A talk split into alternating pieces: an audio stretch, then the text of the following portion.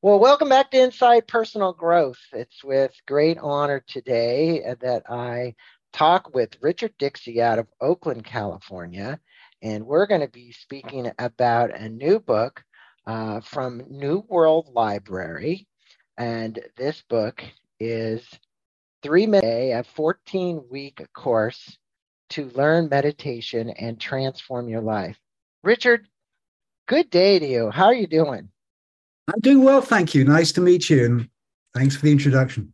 Well, it's a pleasure having you on the show, and it always excites me when somebody is interested in helping busy people try and figure out how they can meditate and kind of get rid of this monkey mind that keeps them from meditating most of the time.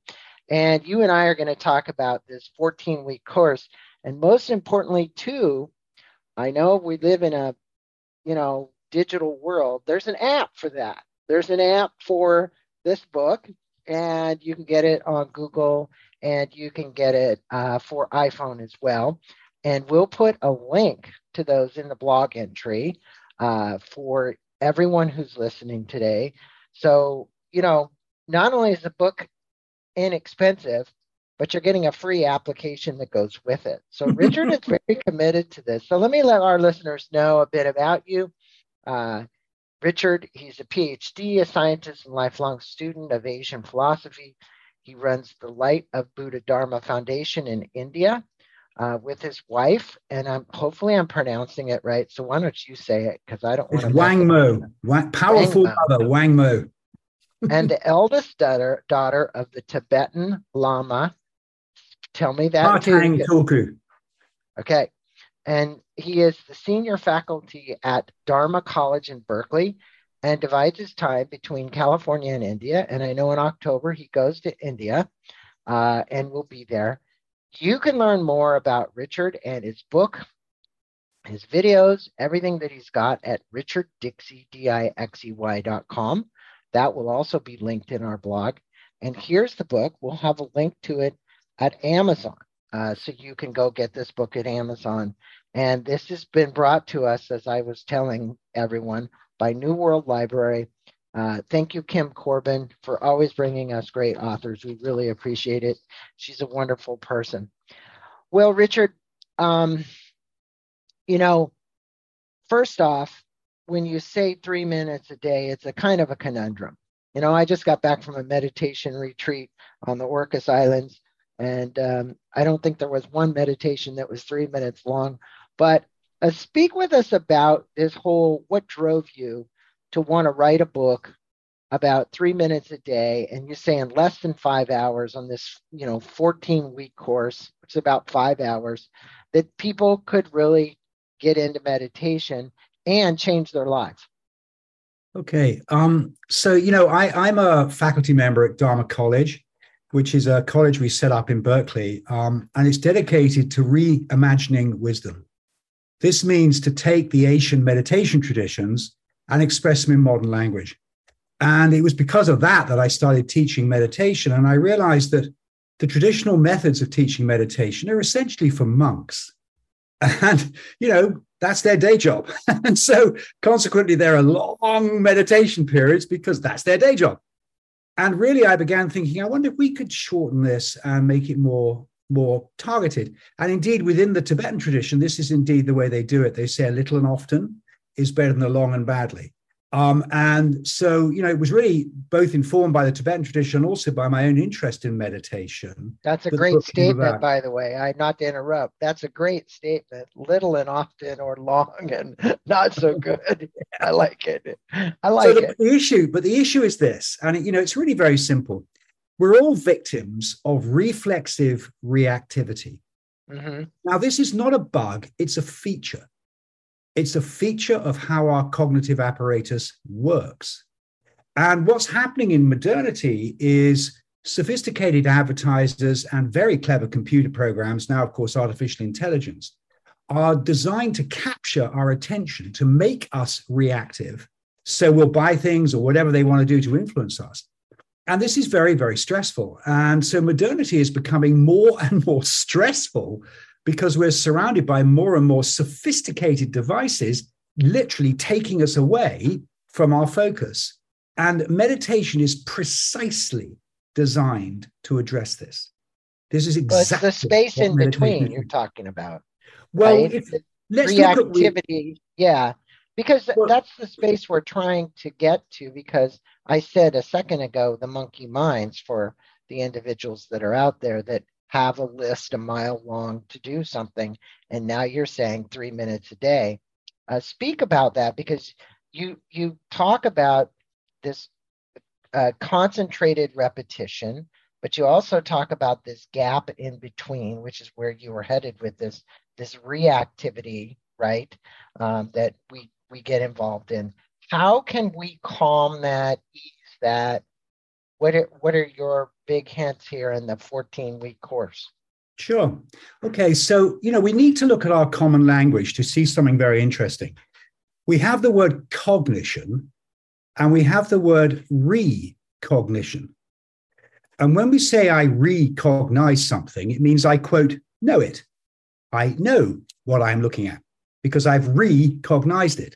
Now, there in the language is an understanding of a reflexiveness in our cognition that's very important to understand. What is recognition? Recognition is where we remember a prior example of whatever we've cognized and label it as one of those things. Now, normally we live in recognition. We don't walk around going, I don't know what this all is. We're in a room, we know what everything is because we're in recognition, which means we live in a memory of experience rather than experience itself. We're in a map. Now, this mapping that is really a feature, not a bug, of our cognitive apparatus is how we know what we're doing. It's how we learn from experience. And it's how we've gone from being naked apes on the savannah to driving around in sports cars. This is the powerful faculty of human beings, but it has a problem. And the problem is it is reactive. That's to say, the faster we can recognize, the more responsive we're going to be. So as a result, our recognitive is on a hair trigger, triggering immediately something grabs it. Now, the problem with that is it's stressful because all the time we're being grabbed. And what meditation is about is it's about addressing our own cognition and separating the recognitive from the cognitive. And in that gap is something very, very important. Now, it can only be experienced if you do it. There's no way of talking about it. You've got to do it. And we can go on and talk about how one might approach doing that, but that's essentially what meditation is about. Well, so if that is what meditation is about, how does this 14-week course help us attain those spaces that between the cognition and recognition? Bruce Lipton was on here the other day speaking about biology belief, talking about the programs that are fed in, right, into the subconscious. Now, that's right. That's a big part of it. But yes, we have those pre-programmed into us already. Yes. And we're saying now we need to reprogram those. No, we don't have to reprogram them. No. Well, what we're trying to tell us what you. Okay. So I think this is really, really important. So recognition arises from our memory banks, and those memory banks are everything we've learned, all the experiences we ever had, our background, our country, all our beliefs, sport teams we believe in, our unconscious mind, all of it colors up our recognition. So we can, the technical word is we condition our experience by everything we know. Now, this is fine if everything we knew was okay and there weren't problems in what we know, but of course, we all know we have opinions that we wish we didn't have. And also, it would be fine if we didn't think that the world that we condition with our beliefs is the, quote, real world. Mm-hmm. The problem is we do. And furthermore, our education stresses that there is a, quote, real world out there that we can know. Now, this is utterly nonsensical.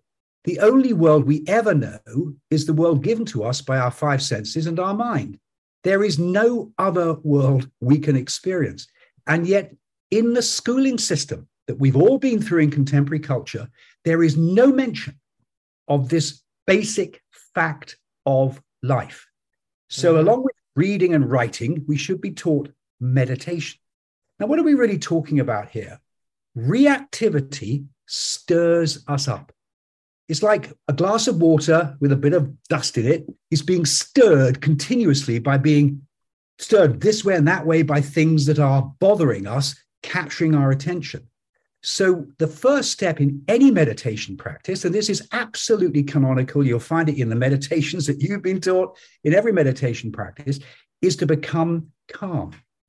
Now, the key is, what does one mean by calm?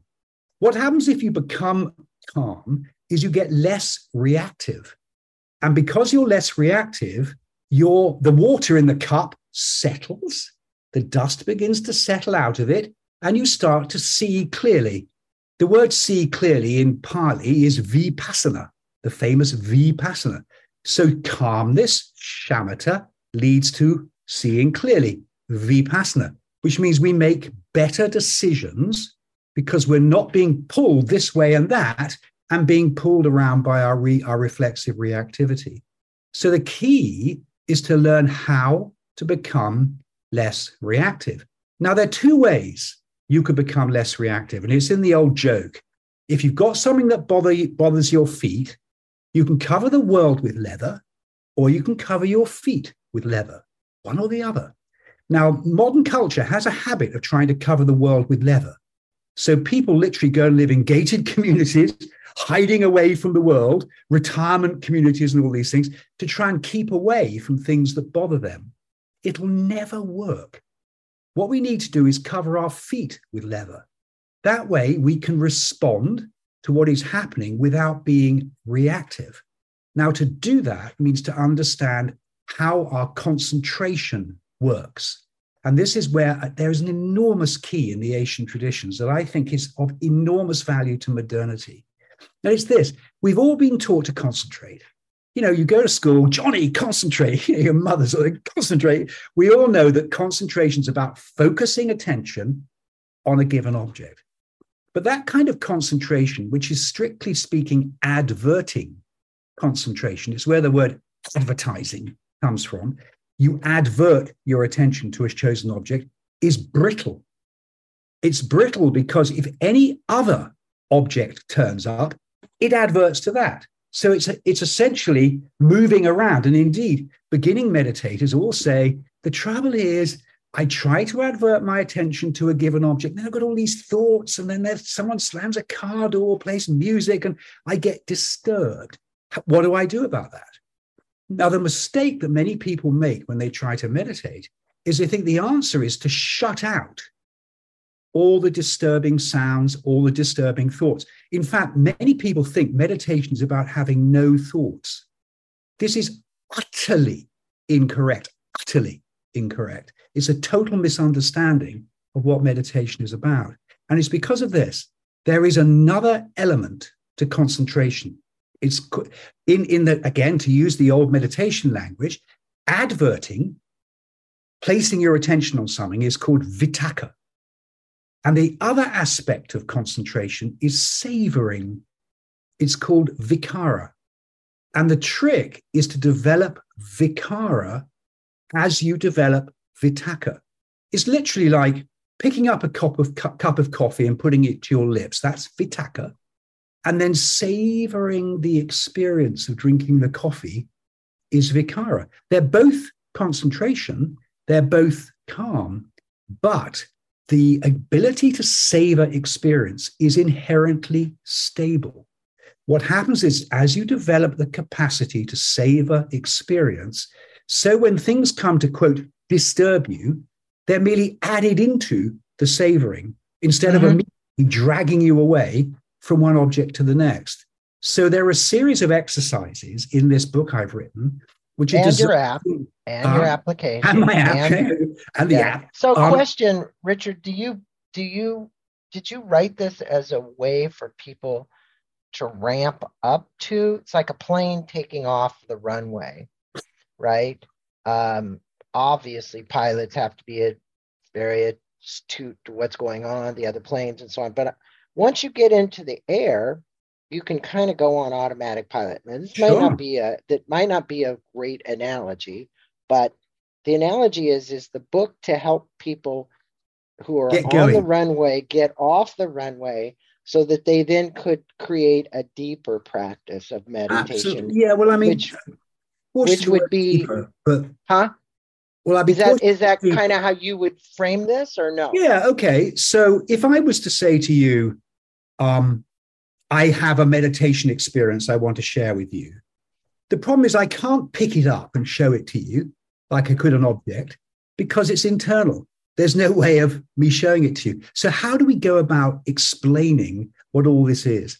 Well, I'll give a good analogy. If I was to say to you, I'd like you to experience chocolate. Chocolate's a bit sweet, it's a bit sticky, it melts in your mouth. No matter how many words I was to use to explain chocolate, you wouldn't have any idea what chocolate was. I could write you an encyclopedia on chocolate. You would have no idea what chocolate was. Give you a piece of chocolate. Oh, I know what chocolate is. This book is designed to do just that. So the deal, I say to the reader, I'll explain what I want you to experience, how and why, like this bit is about reactivity, why it might be worth doing. You just do it for 3 minutes a day for 7 days, and then we'll come back to the second chapter and we'll talk about something else, another experience. And then you do that for 7 days. And so it builds up like a very short course. And the idea is in the end, people have a taste of meditation. They start getting what meditation is about. And meditation is a very unusual skill. It is a skill. It's like playing the piano or playing golf or something. But it is a skill to be able to see experience as experience and not see through experience at an external world. You're seeing experience as experience. Now, this is an extraordinarily liberating moment when one realizes that one is constructing a map of the world and you start seeing that construction. At that point, all kinds of benefits happen, the most important of which are two. You get less reactive, so you're calmer and kinder, and you see alternatives that your map doesn't contain. Now, of course, as we all know, look, we're two white-haired old guys. As you get older, the map gets more and more rigid, and you just see one thing, because that's what it's telling you. And so you get less and less creative. But if you can see the map maker, suddenly you can look this way and that, because you're no longer trapped by a reactive prison that's driving you down one road. And that increase in creativity and cognitive freedom is the real benefit of meditation. And I would advocate to 3 minutes a day. Yeah, I would advocate to all of my listeners who have had challenges getting into meditation. This is definitely the book you want to pick up. This is definitely the book you want to read. I'm not saying it's not the book for the people that are seasoned meditators as well, because we have challenges also.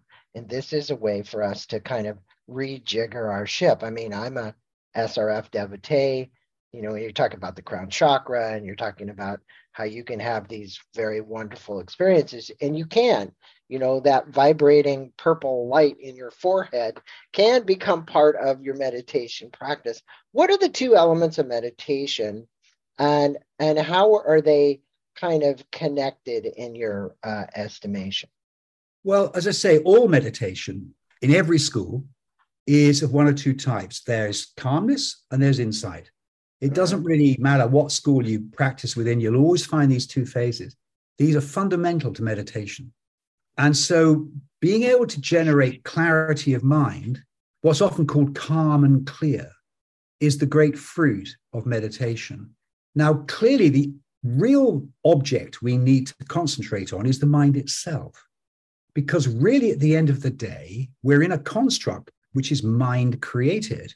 And if we can come to understand the mind itself as a meditation object, really big benefits ensue. But there are many, many little tricks which one needs to learn to stabilize this. For example, there are these so-called obstacles that come up in the meditation manuals. There are five. There's you say five obstacles. Yeah, there are famously the five nirvanas, the five obstacles. And they are intensely interesting because really, although these were written down 2,500 years ago, they're still absolutely relevant today, and all meditators experience them. So there are five. There's agitation and dullness. There's attraction and aversion, and there's doubt.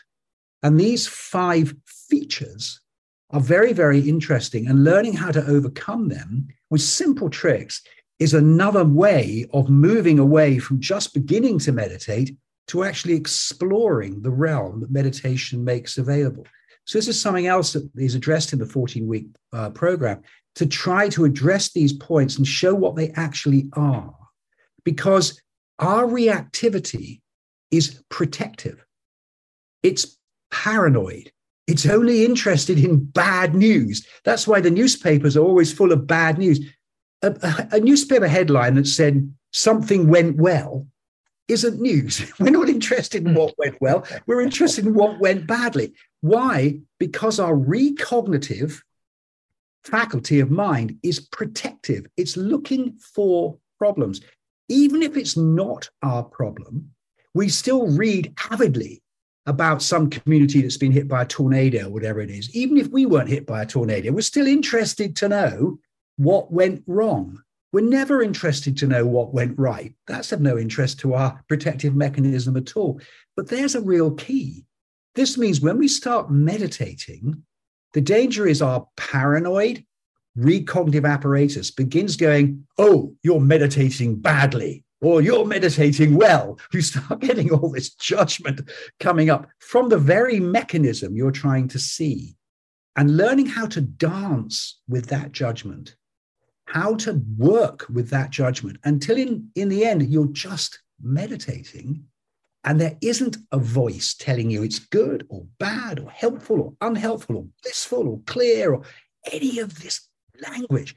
Once one gets to the point of seeing rather than knowing, suddenly vistas appear which are otherwise invisible because our reactivity covers them over. And I actually begin the book with a quote from Wittgenstein, a very famous German philosopher who saw this. He said, the aim of philosophy is to free our natural intelligence from its bewitchment by language. That is such a good quote.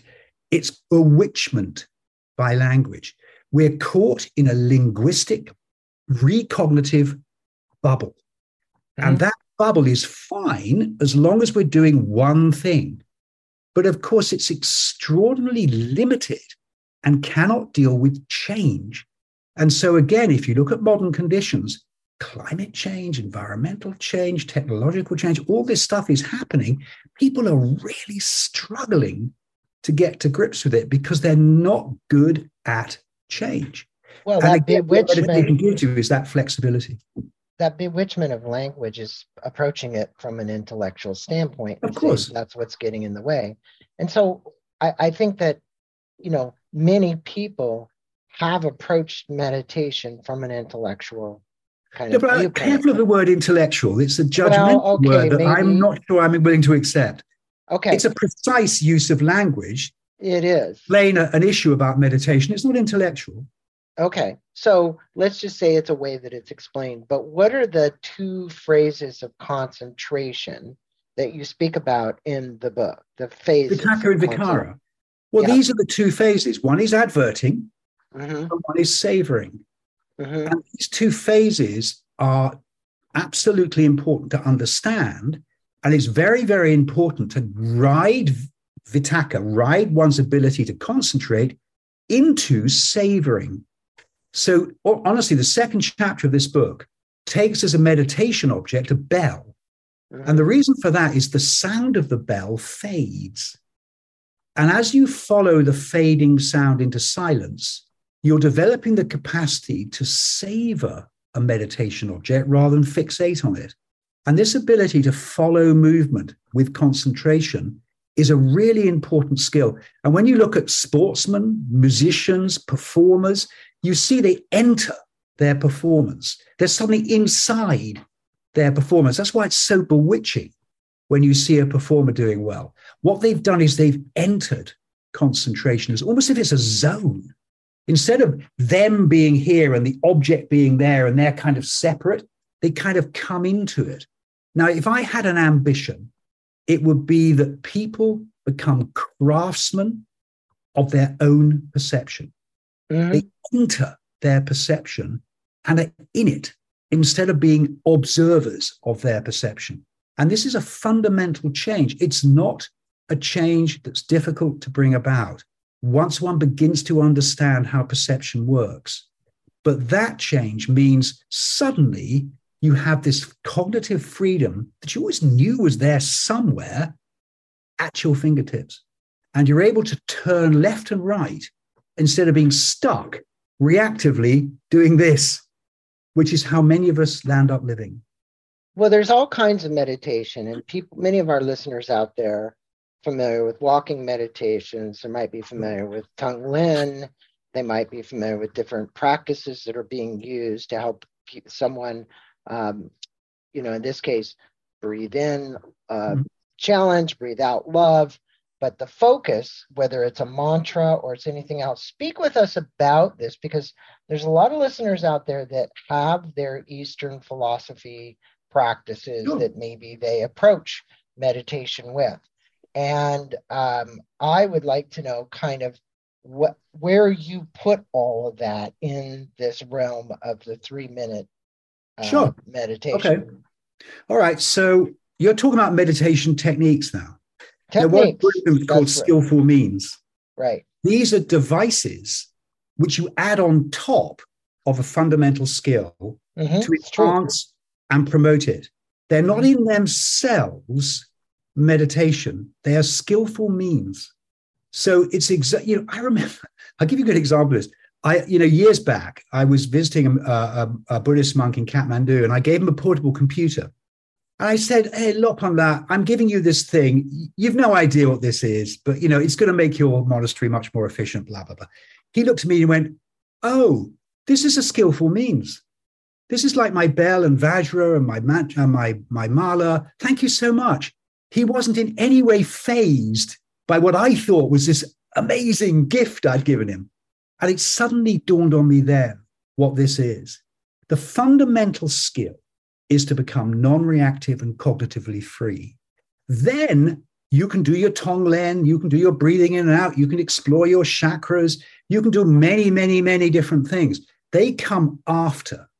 You cannot do it the other way round. None of those techniques work unless you are calm and clear. They simply don't. All that happens is they become objects of attachment.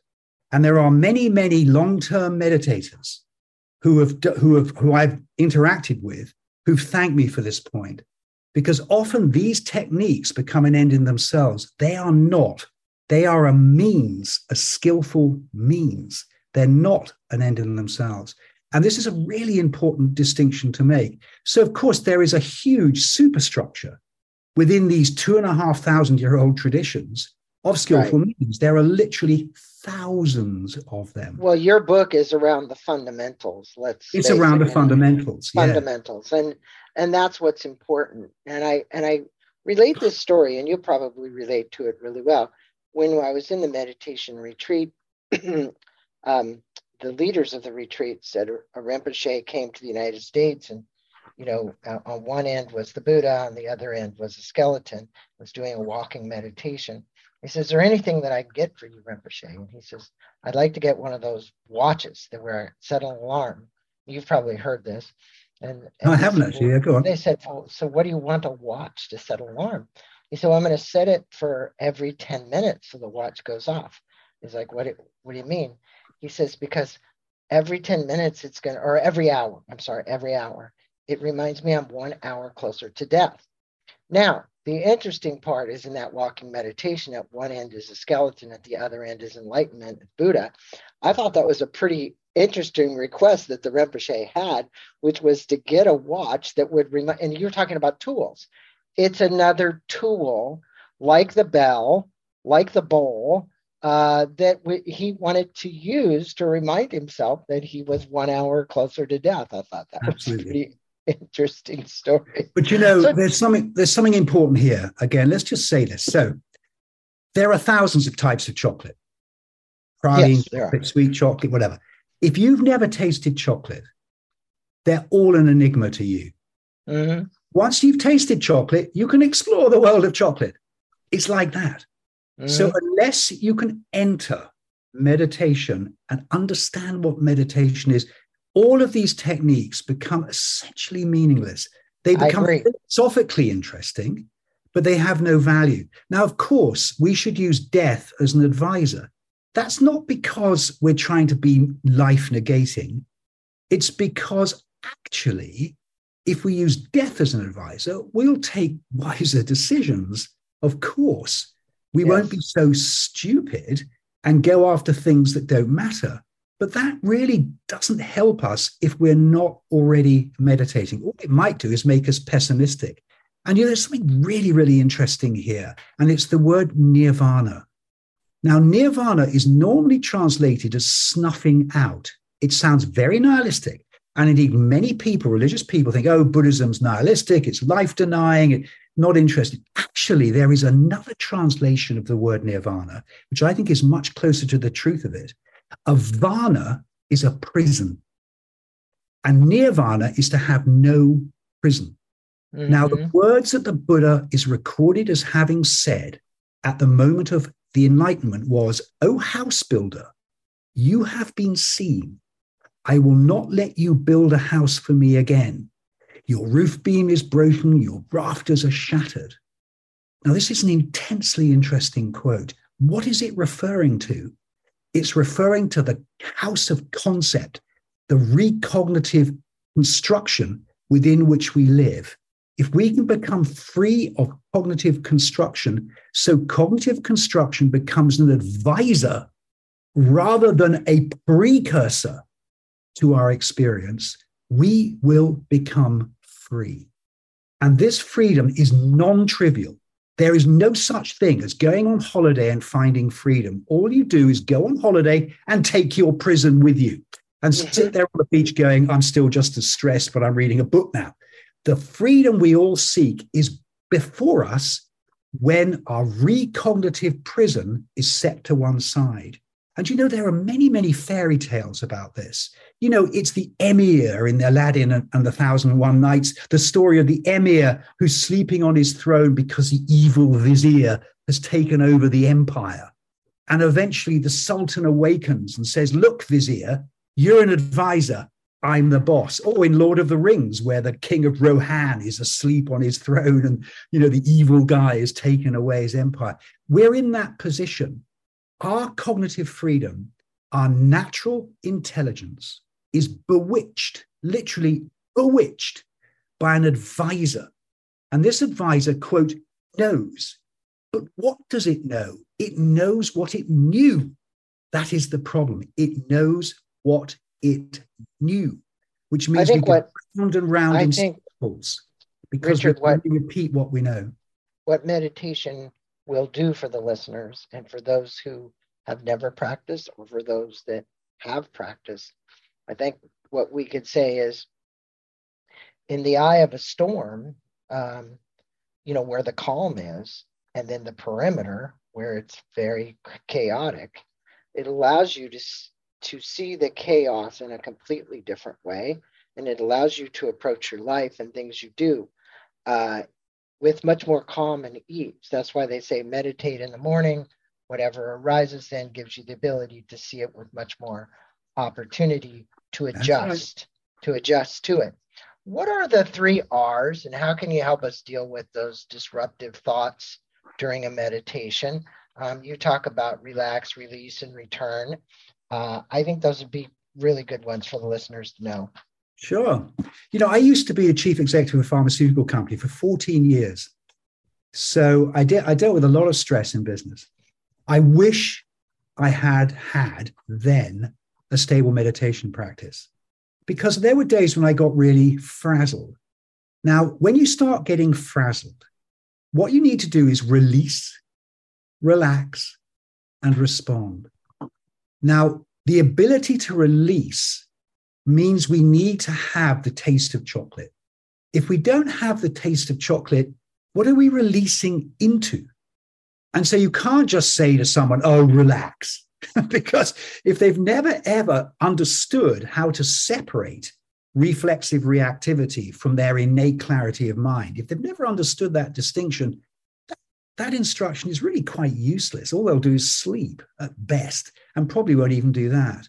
But once you've had that taste, you can disconnect from things that are freaking you out, even for 5 seconds. And in that 5 seconds, suddenly clarity of mind, I know what I need to do now. And that capacity to disconnect, we normally associate it with wisdom. We talk about, in sports, they say, I've hired an experienced coach who knows things. What they mean by that, what they mean is that guy, when the team is down, 20 points, is able to disconnect, have a look and say, I know what we need to do. We need to do this. That is the wisdom of experience. Now, you can access that. We all have it. We have huge amounts of information carried in our memory. The key is to be able to access that information without this reflexive knowing that otherwise takes us over. And I would say this is a fundamental element of success. And when you look at the biographies of successful people, you often see they have this capacity to step aside just for a moment and see things another way. And that, again, is a skill that can come from meditation. Well, it's about connecting the dots when you're seeing. Connecting the dots. You can see. So if you learn how to connect the dots, you can make better decisions. Yes. You also can almost be a prognosticator of something that's going to happen and thwart that as a result of your meditation practice and those practices. Now, one of the things is you talk about is contrast meditation. Mm-hmm. Speak with the listeners about that. I don't think many of them have heard that term before. Sure. But I'd love to understand a little more. Yeah. So if you've got stiff shoulders, you're always told to tense your shoulders. Mm-hmm. And you and relax, release. Right? Tense and then relax, right? Right. Well, it's exactly the same with contrast meditation. What you're trying to do is to make a contrast. Now, the contrast, the 14-week thing is particularly interesting in is the contrast between recognitive knowing and the knowing that can arise without that recognitive signal. And that contrast is very interesting. Now, we can generate that contrast once we start accessing our sensations. The one that's particularly interesting is the sensation of hearing. Now, interestingly, hearing is what makes meaning. For example, if you watch the TV with the sound off, all you have is images.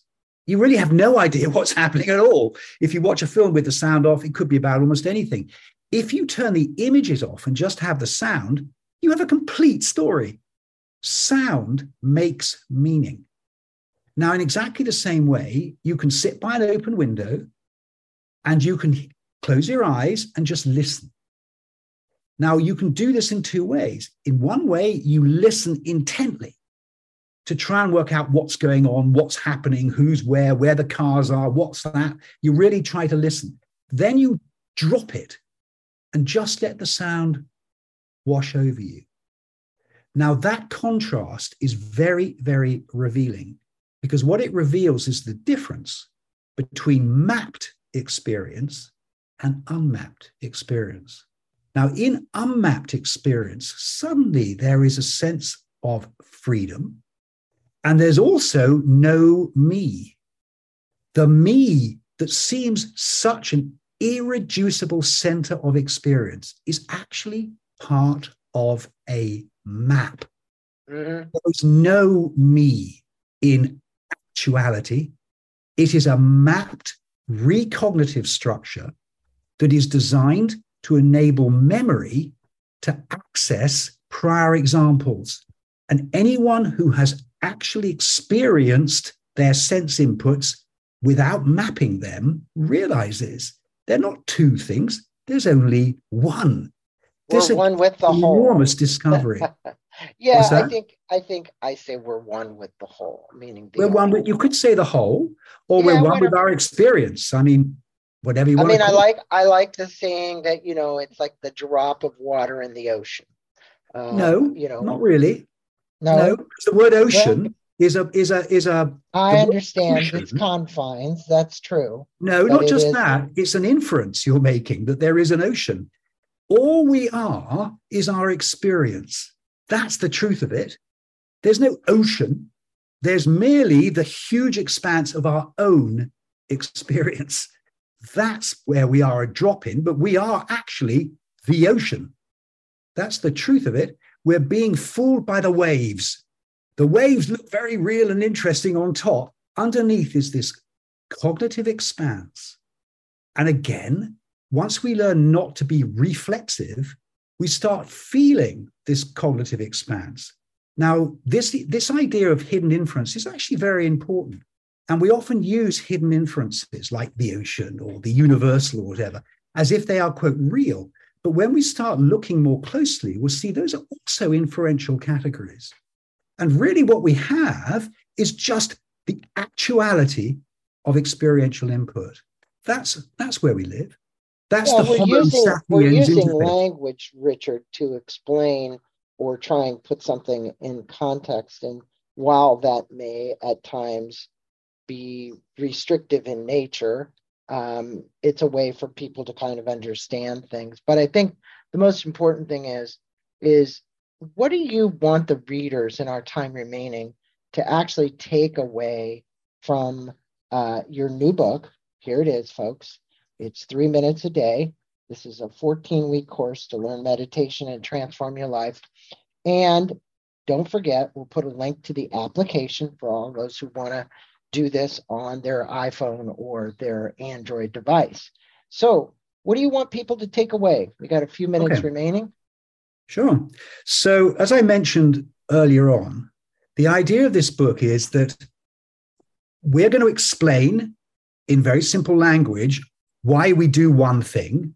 And then the hope is the reader will do that one thing. And then on the basis of that one thing, we then explain something else in simple language, do that thing. And that takes about the time it takes to drink a cup of coffee. So it's about 3 minutes. And what one's doing is accumulating a series of experiences which act as a referent for this key word, meditation.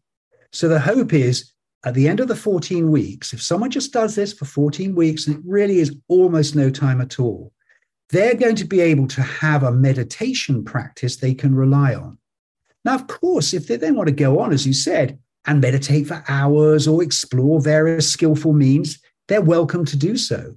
But the primary benefits of meditation are achievable in very, very short periods. And this is particularly valuable in modernity, where people have no time, and even more importantly, when they're being bombarded with sophisticated devices that attempt to avert their attention. And the ability to recapture attention and have attention at choice is the great benefit that I think this book can bring pretty much to anybody in modernity who is dealing with this, because these technologies are now totally pervasive. Everybody is exposed to them. And so dealing with the outbreak, the epidemic of alienation in particular, and the epidemic of meaninglessness, and the epidemic of abandonment, the three phases of life, which are so characteristic, unfortunately, of modernity, all can be addressed once we take control of our cognition and we take the throne of our being back. And we go, okay, I see what you're trying to get me to do. Do I really want to do that or not? And that capacity brings enormous feelings of well-being, centeredness, groundedness, embodiment, all these good things which come along once we're able to control our reactivity. And remember, our reactivity. Go out and get a copy of 3 Minutes a Day by Richard Dixey.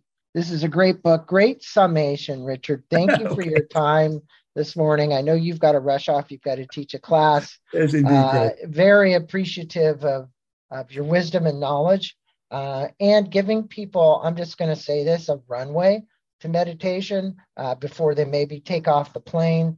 This is an opportunity. So for all of my listeners who've been wanting to get into this, this is the book to do it.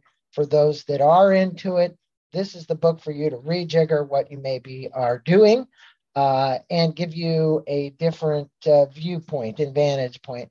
Namaste to you, Richard. Thanks for being on. Namaste to you, and thank you for the opportunity. Spending some time with our listeners. Okay. Thank you for listening to this podcast on Inside Personal Growth. We appreciate your support. And for more information about new podcasts, please go to InsidePersonalGrowth.com or any of your favorite channels to listen to our podcast. Thanks again, and have a wonderful day.